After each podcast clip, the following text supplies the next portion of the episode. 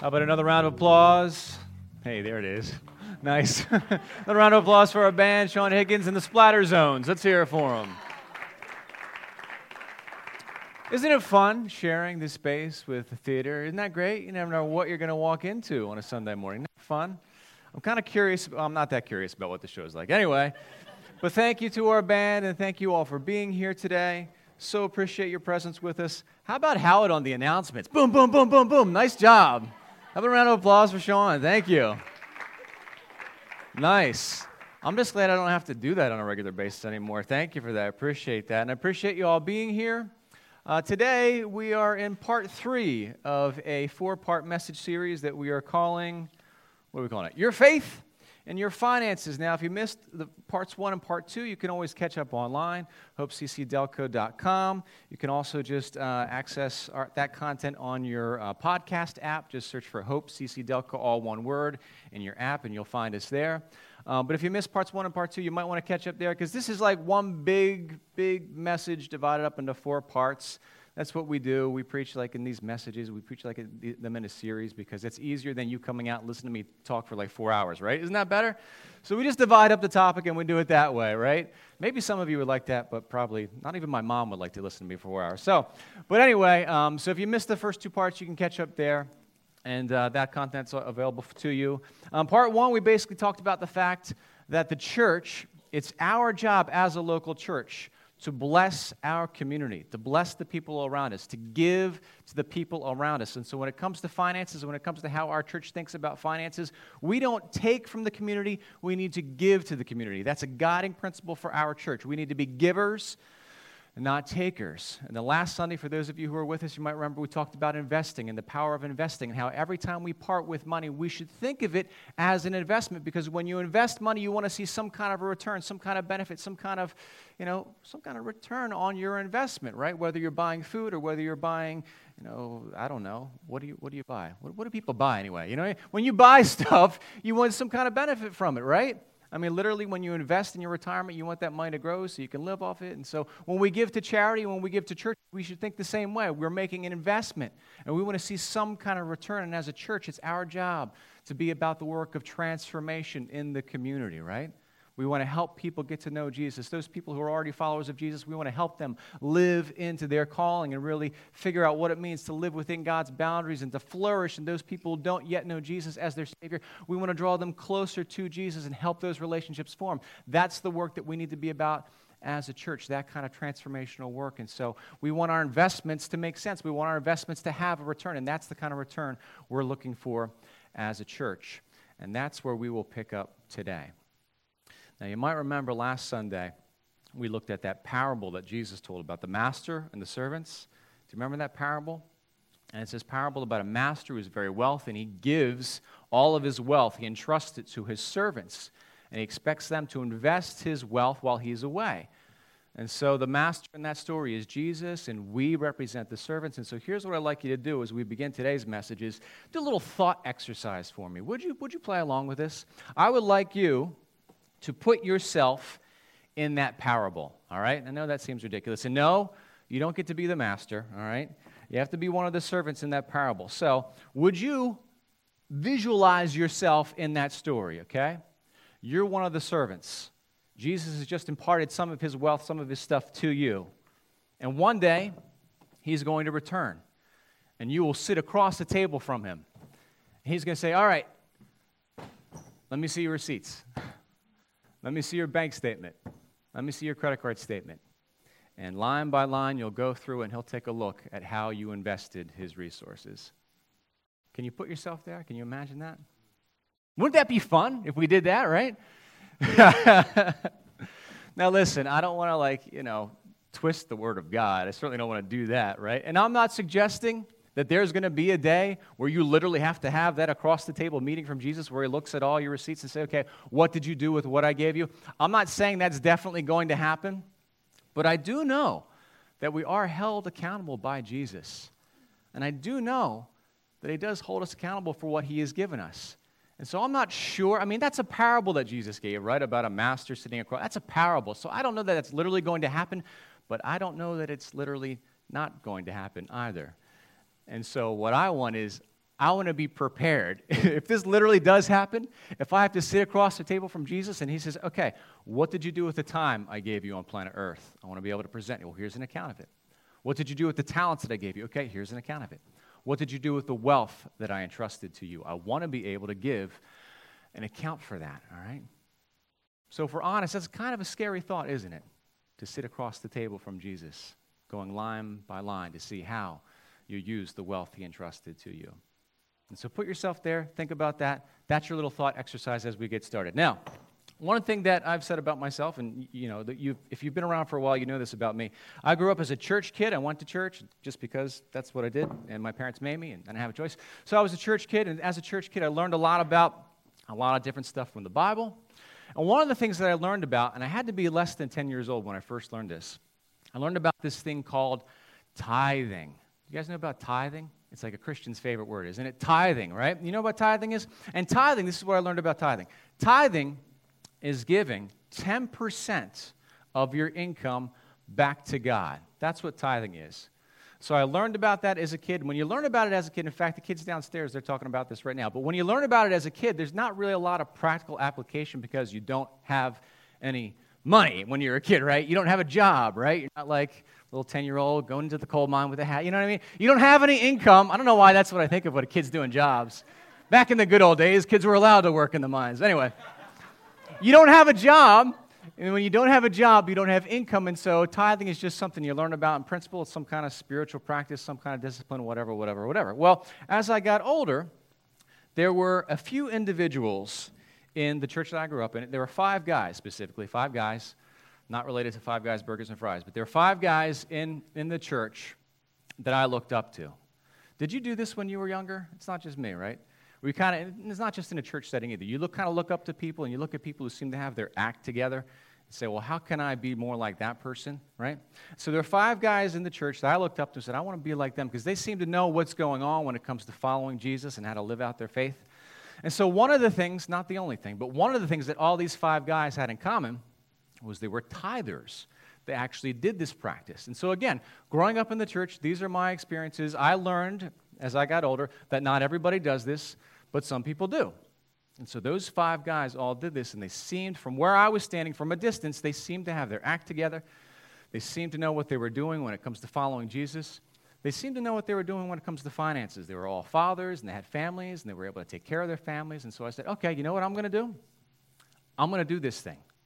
When I have some income, when I get a job, I'm going to be a tither too because I want to be like those guys. And so I made a decision to do that. And the point I made a decision really wasn't based on what the Bible says.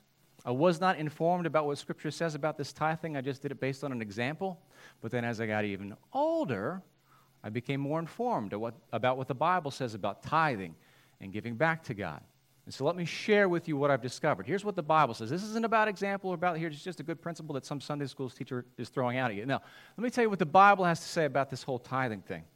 It all starts back in the book of Genesis. And you really can go back to the two sons of Adam and Eve, Cain and Abel, and you see how they relate to God, and they've got this relationship with God. And Abel gives back to God from the first fruits, so that's what we're taught. And Cain does not give his first fruits back to God. I don't mean literal fruit. In fact, Abel took care of livestock and animals, and so he gave the first, some kind of percentage, doesn't say how much. He gave something back to God, and it really was just a symbolic gesture back then. He gave it to God, burned it up, and said, God, I'm dedicating this to you. I trust you with this. I trust that I'm going to be able to live off the rest if I dedicate the first fruits to you. And so his brother Cain didn't do the same thing, and there was some jealousy. It doesn't work out great, okay? Read the Bible for yourself. You figure out what happened between the two of them. And so that's where it starts. And then a little bit later on in Genesis, we meet a guy named Abram, who later God renames Abraham. And so Abraham's on this journey, and God puts this incredible call on his life that he's going to be the father of a great nation, the nation of Israel. And that's true, and that does eventually, several generations later, come to be. They are a great nation. But it starts with one man and his faith and his following. And in his journeys, Abraham meets a man who is both a king and a priest, and he is named Melchizedek. That's how I've heard it pronounced. Melchizedek. Is that how, John, is that how you heard it pronounced? Melchizedek? Yeah, all right. So we agree on that. And this guy, he's the king of Siloam, or a king of peace. So he's a king of peace. He's a priest of peace. And some people think that this guy is actually a theophany or a Christophany. Those are some fun biblical words. Did you know those? He's an appearance of God in the flesh in the Old Testament, or an appearance of Jesus in the flesh in the Old Testament. And so he's some kind of king of peace, some kind of priest of peace. And Abraham presents this man with a tenth, a tithe of all that he has. That's what a tithe is. It's 10%. A tithe, a tenth of all that he has. Then we move further on into we're still in the Old Testament. We get to the book of Exodus, then we get to the book of Leviticus. And when we get to Leviticus, this whole tithing practice gets formalized and becomes an actual law. And so here's something that's important to remember about the nation of Israel. There was no separation between, in the beginning, there was no separation between, okay, the law of the land and the law of God. It was all one thing at first, okay? The only president they had was God, the Israelites. The only king or prime minister they had was God, and God gave them all the laws, and that was it. It was one thing. No separation of church and state, no separation. It was all one thing. And so part of their laws were to give back a tenth to God. So now it becomes formalized. Now it becomes a thing. And so God gave, do you know how many laws God gave the Israelites? We think of like the Ten Commandments, right? Well, 10, that's easy enough. How many were there? 6, 7? Oh, really? That's a lot of laws. It's over 600 laws, okay? If you want to read the book of Leviticus, and we will be doing that in January, by the way. Start reading the Bible. Well, we won't get there. Anyway, but we will be starting that Bible reading program in January. We'll get to the book of Leviticus. When you see that there's a lot of laws that that really did define for the Israelites how they were to live. And one of those laws was to give a tenth back. Well, here's what we know about the Israelites. They lived a long time ago, sure, but they were human beings, just like you and me. And they failed to live up to God's standards in the same way that we would, okay? And so one of the ways they failed was with this tithing practice, okay? And so you had some Israelites, I don't know the percentage, I don't know how it broke down. You had some Israelites that were really devout in this and trusted God and said, okay, God, if I give you this tenth, as you have commanded, I'm going to trust that I'm going to be able to live off the 90. I'm trusting you in that, God. And so you had some devout Israelites that acted that way. You had others that kind of tried to cheat the system a little bit. Yep, I'm going to bring a tenth to God after I pay off these bills. Then the tenth, which isn't first fruits, right? Then I'll give a tenth. I mean, maybe I'll give them a tenth of like what's left over after I'm done paying my bills, right? And so you had people kind of trying to cheat the system a little bit, and then you had people just, well, I'm just not doing this, right? I'm just opting out. Can you do that? I don't know. Let's see what happens, right? And so you had that. And so the whole Old Testament basically, did you know this about the Old Testament? It's basically the story of God and this one nation, and how they go back and forth and back and forth, and how the people cling to God and God blesses them. And then they stray from God. They turn their backs on God and he disappears. And they're like, whoa, God, where were you? We missed you. We were in trouble when you weren't with us. And so it's back and forth, back and forth, back and forth. My goodness gracious. And so the nation eventually divides. It becomes two different nations. It becomes Judah and Israel. And then eventually they're all taken captive and they're held captive in a foreign land. And then eventually they're allowed to go back to Jerusalem. And so they trickle back to Jerusalem. And so they've been through so much, so many generations. And guys like Nehemiah and Ezra remind the people of who they are, what God has commanded them to do. And like, okay, great, thank you. And so they kind of remind the people about the whole tithing thing too. It's like, oh, well, you didn't have to bring that up, but thanks anyway, guys, right? And so they're reminded of who they're supposed to be.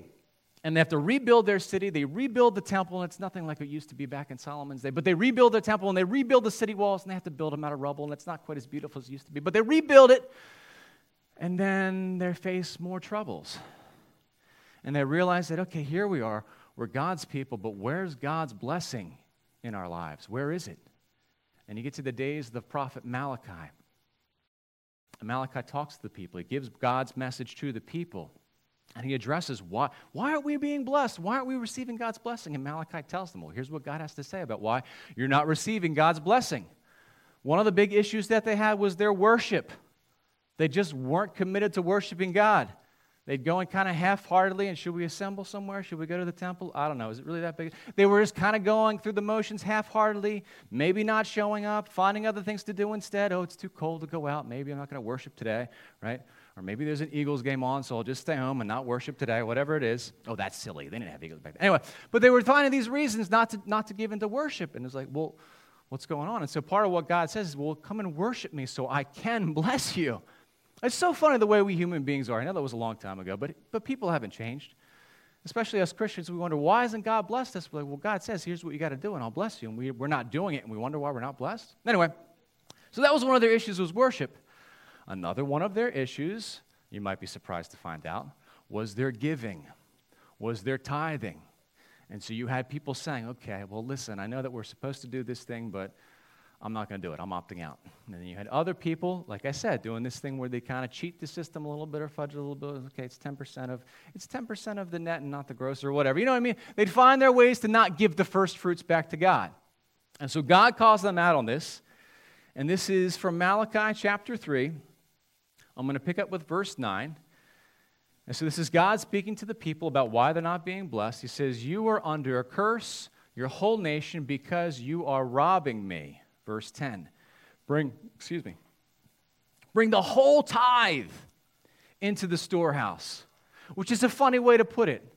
Bring 10% is 10%. Bring the whole 10%. What do you mean the whole 10%? 10% is 10%. Because some people are trying to cheat the system. Bring the whole tithe, all 10%, bring it to the storehouse, that there may be food in my house.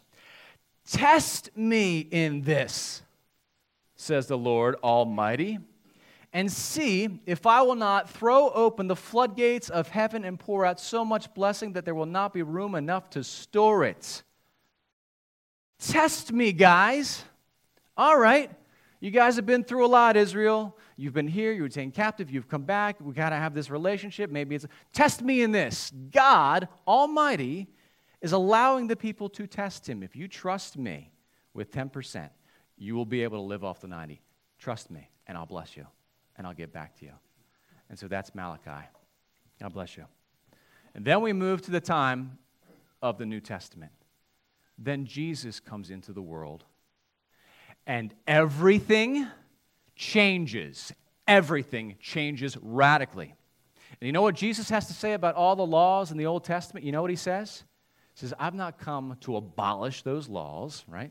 I've not come to erase those laws, but to fulfill them, but to complete them.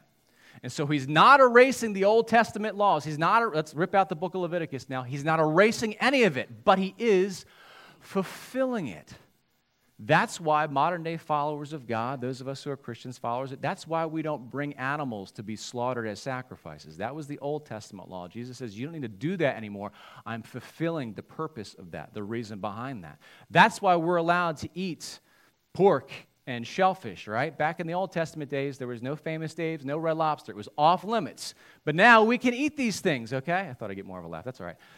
Now we can eat these things because Jesus has said, God has said, don't call anything that I have created unclean, okay?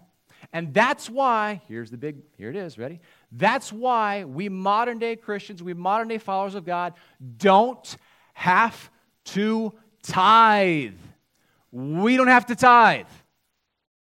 Would you like me to close in prayer now? Is that a good place? We don't have to do it. Then why do we? Then why do some of us? You know, what about those five guys that I grew up knowing? Did they just not know any better? Did they not know? Well, Jesus said we don't have to do this anymore. He completed all. Why do people still do this? Let me give you a few reasons why. Here's one. The command is gone. The law has been fulfilled, but the promises of God remain. And the promise is this. God says to us, if you trust me with this, I will bless you. If you trust me with this, I will take care of you. If you trust me with the 10, you can live off the 90 and you will be blessed. If you trust me with this, I will bless you. The promise remains. The command has been fulfilled. And some of us Christians, I'll tell you what, we're just greedy for the blessing of God. We want it. We want it. We long for it. And so it says, God, sure, if you're going to bless, sure, I'll give you the 10. Now, let me just make a point to say this here. There's this whole, like, have you heard this term, prosperity gospel? Ooh, the prosperity gospel. It's this idea that if you give money to God, give money to the church, that you're going to become wealthy. No. That's not the promise of God. God's blessing, well, you know, it can be manifested in wealth and abundance, sure. But God's blessing manifests itself in so many ways, in relationships, in support, in love, in seeing your community flourish. And the whole idea behind Malachi and what he was saying is if you trust God in this, there'll be enough for everyone. You all will be blessed. The whole community will be blessed if you do this, okay? So there's a blessing there. So that's one of the reasons why people still tithe, even though we don't have to. But think of it this way, when it comes to what we have to do as Christians, what we have to do in order to be saved. Do we have to be here on a Sunday morning? Yet, here we are. What are you guys doing here? All right? Do we have to read our Bibles on a regular basis? Well, I mean, it's good practice if you want to be informed, if you want to get to know God, but do you have to do it in order to be saved? No, and yet so many of us do that too. Do you know what I mean? It's one of those things. You don't have to do it, but you choose to do it. Why? Because there's a benefit in it. There's a blessing in it. You get something out of it. So that's another reason why people do this practice. Let me give you one more reason why. Okay, I've got a list of them. Let me give you one more reason why people do this tithe thing. So that when we get to this meeting with Jesus, he says, okay, show me your books. Bring forth the ledger, all right? Show me your receipts. When we have this meeting with Jesus, we'll be able to say, here's what I did first. 10% went right back to you. See that? See? We'll be able to go into that meeting with that much more confidence and peace, knowing that whatever else happened with the 90, okay, maybe we made some mistakes with the 90 that was left, the 90% that was left over, okay, maybe we didn't do a great job. But at least we gave the first fruits back. And let me tell you this, guys, especially those of you who are maybe uncomfortable with this whole tithing thing, I just need you to know that tithing is just the beginning, because what Jesus demands isn't 10%, and it's not 20%. It's 100%, right? The tithe is just the beginning. And so those of us who are tithe, one of the reasons we do it, we just want to be prepared for that meeting where Jesus says, show me the books. We say, here you go. One of the reasons why we do that. Now, our friend, Mr. Andy Stanley, I consider him a close personal friend, don't you? Andy Stanley is a fantastic preacher, pastor at North Point Church, all-around great dude. If you're not familiar with Andy Stanley's teachings, look him up on YouTube. Great guy. Anyway, he does this little exercise about our finances and our money and how we use our money. I got so many tables and props here today, it's insane. And so what he does is he basically says there's three different ways we can use our money. Did you know that, Open? There are three different ways that we can use our money, three different things we can do with our money. We can save our money. That's one of the things we can do with it, okay? We can give away our money, or we can use it to live. So these are the three categories. Again, I'm citing Andy Stanley. This is not my idea, okay? We're excited here. And so basically he does is he challenges us, he challenges Christians, he challenges the people in his church and Christians all around the world to think about our priorities, okay? If we had to align these things up, what's our first priority? What's our second priority? What's our third priority when it comes to how we divide up our spending, our using, our resources that God has given to us? What should come first? Now here's another thing about following Jesus, all right? If you decide, if you're not already a follower of Jesus and you think about, maybe I want to do this following Jesus thing, here's what you need to know. So much of this life is counterintuitive and countercultural. You just need to know that, all right? You can't just follow along with what everybody else is doing. No, it's a way that's counter to that. All right, so here we go. Which one of these should come first? What are we going to do first? Now, a lot of people would say, this is a no-brainer. I mean, come on.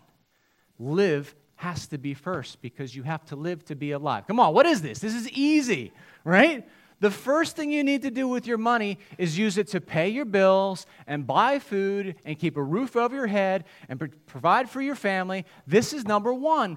Clearly, it's number one. Now, some people would even go so far to say is, dude, I don't have three categories. I only have one category. I can't divide my money three different ways. It all has to go here. It all has to go here. If it doesn't all go here, I'm not going to eat. You know what I mean? So some people believe that, and here's the thing. If you're feeling like that's your story, that everything you have needs to get poured into this one category, here's what I need to tell you. That's either true or it's the perception. Now, there is a difference between what we need and what we want. You all know that, okay? And I'm going to talk about that a little bit more later. But it's either if you feel like it all has to go in here, that's either your perception or it's the reality. If it's the reality, you ready for this?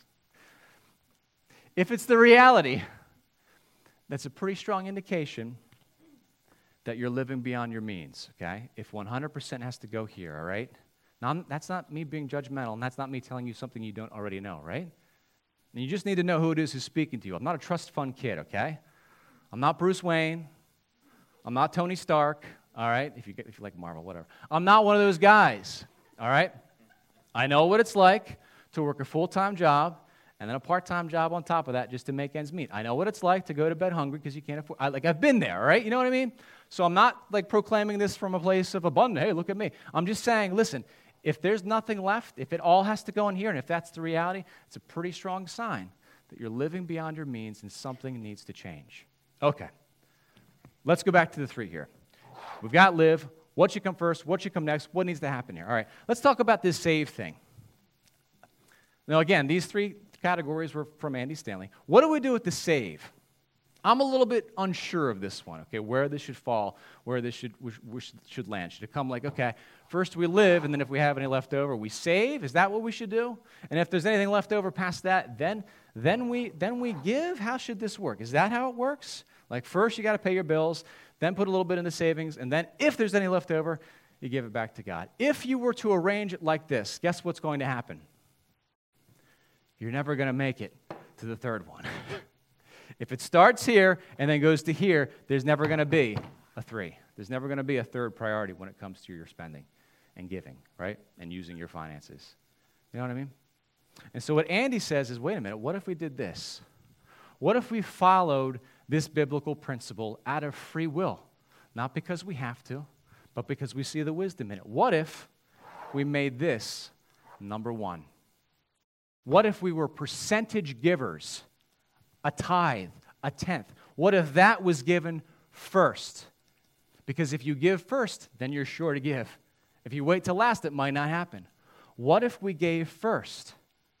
Now, what Andy says is that this should come next. And I'm going to tell you this. I don't know. I don't know if that's necessarily a biblical principle. I mean, it makes sense and it's wise, right, to save. But there are some conditions attached to this. Some of you are familiar with another parable that Jesus taught about a man, very wealthy, had a fantastic harvest. He was a landowner, had a fantastic harvest. He said, wow, I am set for life here. I'm going to tear down my old barns. I'm going to build up new barns so I can store all this grain. I am set for life. And that very night he died. He came face to face with God, and God said, you fool. You could have used this to help other people. So here's what I'll say. As long as give is first, save can come second. As long as give is first, save can come second. There's another condition here. You have to give, okay? This is just Josh Schaefer talking, whatever. What do I know?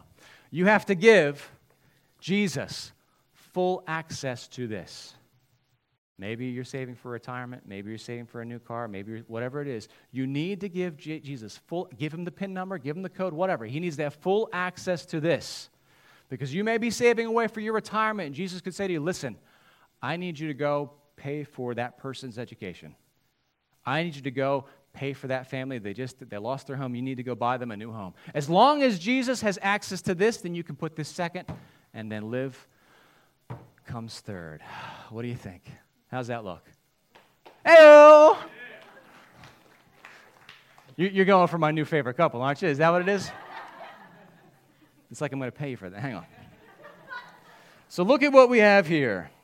By the way, if you're wondering why there's a thing of hand sanitizer up here, this is why. I'm going to touch money. It's creeping me out already, all right? So here's what I have. 1, 2, 3, 4, 5, 6, 7, 8, 9, 10. Oh, that worked out. I could do the math on that one. So here's one way I go about this. Here's a wonderful way that honors God. First, tenth, tithe goes to give, right? And then look how much. It's only one of the 10. Look how much you get to keep and use. Look at that. Are you kidding me? Just one? That's all God asks for back is one. If we do that, he's going to bless us just with a one? That's crazy. And if you look at that, it's like, you know what? I even have enough to do this. I can even save. And that way I've got it in case there's an emergency or in case God needs me to give extra or whatever. I can even save. And then the rest, my goodness gracious, I get to live off this? Wow, what an amazing God we have, right? What an amazing God we have. This is taking forever, putting all these money, okay. Look at that. What do you think, guys? Wow. I like this. It's not perfect, but I like it. I think we're missing a category, though. I think we're missing a category. We got to okay, let's reset here. This is going to take some time. We'll get all this money out. We got to reset here because I think we're missing a category. Because there's more than just these three things we can do with our money, right? Can you think of some other things we can do other than live and save and give? This is just messy, all this money. Ugh. What else can we do? Let's reset, put them all over here. There's one more category, and Andy doesn't talk about this category, but Josh is going to talk about this category. There's this. What about this? What about non-essentials, right? Let's not pretend we live in a world where all we do is use our money to take care of our basic needs, and that's it. Come on. This is America. We live in a first world country. And the problem, one of the things that we struggle with as Americans is this. So often, we don't know the difference between this and this. Only in the first world will you hear phrases like, I'm so poor, I can't even pay my cable bill. I'm so poor, I can't even afford to upgrade my phone. Really? No. See, if we just say there's three categories, that's not reflective of our lives as Americans. We don't know any other way. We know it's just how we grew up with non-essentials in our lives. Now, non-essentials, this covers so much.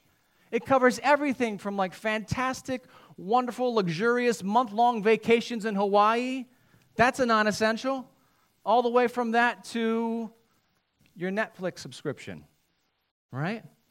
Everything from season tickets to that cup of coffee you bought at Wawa. You have coffee at home. Why'd you do that, right? You know what I mean? Everything from this fantastic, I'm going to buy a new house that I don't need, and I'm going to do this. Everything from that to getting drive-thru on the way home when you have food in the fridge, right? Our lives as Americans, they're just filled with non-essentials. And like I said, we just have a tough time telling these two apart. And if you don't pick up anything else from today's message, maybe this is it for you. We need to take a closer look at what we actually need and what we don't, and reevaluate how we use God's resources in our lives. And so how should this happen? How should this breakdown be? And so here's where things get complicated, all right? Let's just stick with non-essentials for now. Here's where things get complicated. Here's the category where we, and this isn't just Christians, where we people can be so stinking judgmental of others, right? They spent what on what? Ooh, must be nice. You know, we can get so judgmental towards other people. There's no place for that in the kingdom, right? This is also the category where we can get so defensive. Well, yeah, we bought this, but the thing is we had a really good year and this happened. And we don't need to get defensive, and we shouldn't be judgmental, and we just need to know where this lines up in the list of priorities. Here's the other thing about this category of non-essentials. This is important. What does that scripture passage in your bulletin say? It was just a couple verses Josh read for us. About honoring God with our wealth, with the first fruits. Here's the thing. Anytime that you have dishonored God with your wealth, it has been in this category, in non-essentials, okay? You know what I mean by that? I don't want to give examples. I just don't want to do it. You know what I mean by that? I mean, there's some easy examples. And you know what? If you've been around long enough, you've heard my sermon on drinking. Have you heard my sermon on alcohol? Have you heard that? Yeah. What anybody want to tell it for me? What is it? Hey-oh, right? Bible doesn't. I can't tell you that Jesus says you're not allowed to consume alcohol. I can't tell you that because the Bible doesn't say that, right? And so we can consume alcohol. We have freedom there. Bible does say Old Testament and New Testament, don't get drunk. Forbids drunkenness. And so, what happens, right? What happens? All right, you go out with your friends. Fantastic. That's wonderful. You're allowed to go out with your friends. You can go to that restaurant. You can go to that pub, should I call it that? You can go to the bar. Fine, go to the bar with your friends. Have a good time. Buy a drink. You're allowed to. You have freedom there. Then there's another one. And then there's another one. And now you're dishonoring God with your wealth. And you're not acting the way that you should be acting, and you lose control of your, and then maybe there's a fight, or maybe you're just not reflecting what it means to be an ambassador of Jesus Christ anymore. Meanwhile, you've poured so much into this that when Sunday rolls around, there's nothing left for this. See what I'm saying?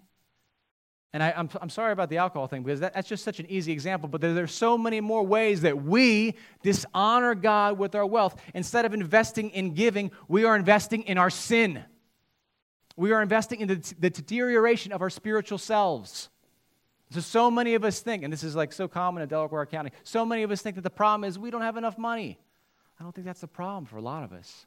I think the problem for a lot of us is that we're investing too much into this category, non-essentials. I'm not saying that all non-essential spending is bad. No. There's some great non-essential spending, sure.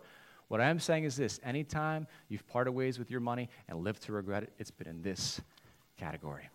Now, we all know, all right, where things should line up, all right? If we're going to try to follow the biblical model, if we're going to try to do this the wise way and the right way, here's what it should look like, okay? My challenge to you is this. Is that what it looks like in your life? How many of you are willing to take that challenge? Anybody? Go home. Before you have that meeting across the table with Jesus, go home. Have your own meeting with yourself. Take a look. What's the percentage I spent here? What's the percentage I spent here? What's the percentage here? Well, how many of you are willing to do that thing? How many? I'll tell you a story. There's a couple I know. They became followers of Jesus as adults, okay? Saved as adults. And I was talking with the husband, was talking with the guy, and he shared with me that one of the first things that they started doing as a couple was they started tithing. That was like one of their first spiritual disciplines. And I said, well, that's very strange. That's usually the last thing that we Christians surrender to Jesus is our wallets, and they started with that. I said, why did you start with that? And here's what he said. I committed this statement to memory. He said, we couldn't afford not to. And what he meant by that is this. They were a paycheck-to-paycheck couple, paycheck-to-paycheck family, which a lot of us are, just the reality, right? And so here's what their lives are like. They get their paycheck, and the first thing they do is they go to the beer distributor, and they invest there, right? Couple cases, bing, bang, boom. And so tithing, when they tithe, here's what happened. Let me show you. Oh, this is so dirty. Here's what happened when they started tithing, okay? 10th went there. Then when they weren't able to do that quite yet, but the rest went into live, and guess what? They weren't able to invest in their sin anymore. There's so many of us who feel like, well, I can't afford to give back to God. When the reality is maybe if you emptied some stuff out of here, you could afford to give back to God. I have another challenge for you. Let's just go for it. If you don't tithe, have a conversation with your spouse if you're married. Why don't we tithe? Talk about that. Hey, maybe the answer is because I don't want to. You don't have to. There you go. That's a perfectly acceptable answer. I don't want to. You don't want to receive that blessing from God? That's fine. You don't want to tithe? That's fine. That's up to you. If the answer is this, though, if the reason that you don't want to tithe is because you're not comfortable giving 10% to this church, well, there's a solution to that. Give it somewhere else. Find another church. Give somewhere else. Find another charity. Find another cause. I can help you find another cause. I mean, the bottom of your bulletin, I mean, we're fine budget-wise. This is not what this message is about, right? If your only discomfort is that, well, I'm not sure about that Hope Community Church. Are they really? No, if that's your concern, give somewhere else. But the challenge is out there from God that we can test him in this. We can give him the 10th. And if we're able to, save, have so much left over to live, and you may discover that you even have some room for this too, right? The challenge is out there. Are we willing? Are we willing to reprioritize? It's not going to happen accidentally. Are we willing to reprioritize the way that we think about money, the way that we manage the resources that God has given us to make giving first? What I would say to you is this. If you're not going, oh, this whole 10% thing, just start with a percentage. Just start with a percentage, because that means you're giving, even if it's 1%. That means you're giving first. That means it's going to happen no matter what. Are we willing to do that? I'm reminded, years ago I read this article. It was Mother Teresa. She was being interviewed. Are the kids going nuts downstairs? What's going on? Anyway, so Mother Teresa, she was being interviewed by this guy who worked for the New York Times, and he said to her, you know, he's there with her, he traveled with her throughout Calcutta, she's giving shoes out, she's helping sick people. He's like, how could God allow something like this? And you know what she said? Don't you go blaming this on God. This is people's fault. It's because people don't share. If all of us Christians, okay, not all the people, just all of us who follow Jesus, all of us who self-identify as Christians, if we made giving our first priority, can you imagine the impact we could have globally? Can you imagine? What about just locally? What about just one church? What if we made giving our first priority? What kind of transformation could we see? Maybe we could get rid of poverty altogether in Delco. I think we could. If enough of us prioritize giving first, we could impact this community and then the rest of the world. You know, there are people working on just that, trying to eradicate poverty. It's not that lofty of a goal. It seems that way, but what's required first is for us to make giving our first priority. We could do so much. We could do so much in this world if we gave first. Let's pray together. Father God, thank you for all that you have given us.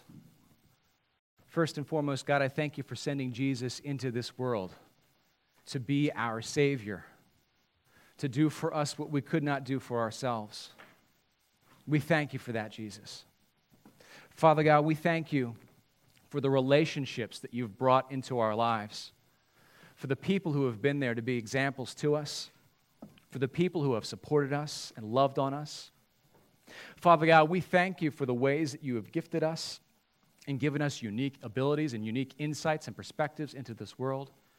And Father God, I thank you for all the resources you have provided to us, including our finances. And Father God, I know that so many people in this room have worked so hard. And I know, God, that you honor that and you cherish hard work. And at the same time, we just give you credit, God, because without you, we'd be lost and we'd have nothing. Father God, we thank you for all the ways that you have blessed us. And Lord Jesus Christ, allow us to be a people who desire to honor you with our wealth, to honor you with everything we have, including our wealth. Father God, allow us to be a people who prioritize giving back to you. We pray this in Jesus' name. Amen.